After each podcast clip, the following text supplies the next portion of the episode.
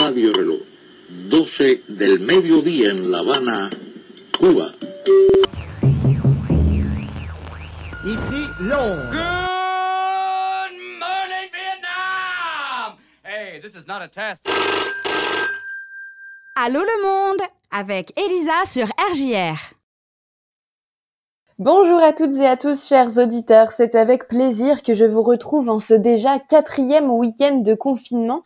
Et ce matin, j'aimerais vous faire un peu voyager. Après une longue bataille menée depuis août, j'ai finalement pu quitter la France pour la Californie du Moyen-Orient, Tel Aviv. Et ce matin, j'aimerais vous partager une scène incroyable, petit fragment de ma liberté enfin retrouvée après deux semaines d'isolement très strict ici. Alors, je vais peut-être faire des jaloux parmi vous, donc je vous propose de fermer les yeux, de vous asseoir confortablement et d'imaginer.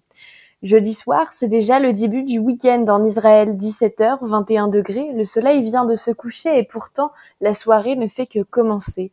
Je pédale près de la plage, j'entends le ressac de la mer, la promenade est bondée de sportifs à la recherche de muscles et d'adrénaline.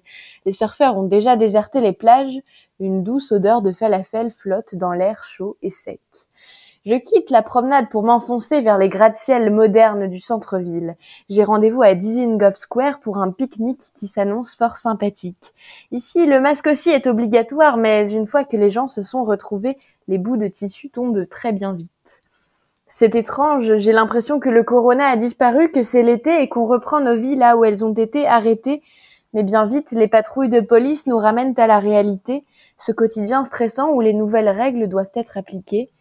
Les rassemblements pré-Shabbat, Shabbat c'est le jour sacré pour les juifs, sont vite dispersés par la police. On décide de bouger nous aussi pour retrouver un petit parc quelques rues plus loin. À peine a-t-on déballé les falafels, le houmous et le vin israélien qu'une rumeur bruyante emplit l'air. Elle gonfle, elle gonfle, puis explose à côté du parc. Des dizaines de manifestants descendent la rue. La manifestation est en fait une vague rose, littéralement. Une énorme bombe nucléaire en plastique rose trône à l'avant du cortège, signe de pacifisme. Des centaines de carrés roses défilent. Même le drapeau israélien a perdu ses couleurs bleues et blanches pour embrasser le rose. Le cortège marche vers Dizengoff Square calmement en chantant. J'apprends par l'une de mes amies que ces manifestations sont récurrentes, qu'elles arrivent tous les jeudis soirs. Ce sont des protestations anti-Netanyahou, le premier ministre israélien. Ce sont des manifestations contre la guerre et les projets d'annexion des territoires palestiniens par le cabinet du premier ministre. Ce qui m'a frappé dans cette manifestation, c'est cette vague rose. En France, on avait vu les bonnets rouges, les gilets jaunes avec chacun leur symbole et imaginaire. Et eh bien ici, c'est le front rose. Pink is the new color. À l'origine, les opposants à Netanyahou défilaient en noir pour protester contre la corruption. Mais depuis septembre, le rose est devenu la nouvelle couleur. Comme l'explique le journal israélien Haaretz, le, rôle, le rose était, était un moyen de se démarquer.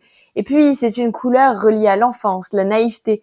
L'idée, c'est vraiment de transmettre un message non violent, un message féministe aussi, un message rempli d'espoir pour les années à venir qui traduit aussi l'esprit libéral de Tel Aviv et des jeunes générations. Et voilà, chers auditeurs, c'était ma petite parenthèse israélienne dans votre confinement. J'espère vous avoir évadé un peu de ce quotidien morose et en attendant, je vous souhaite, chers auditeurs, une bonne fin de week-end et que du positif pour cette nouvelle semaine de confinement.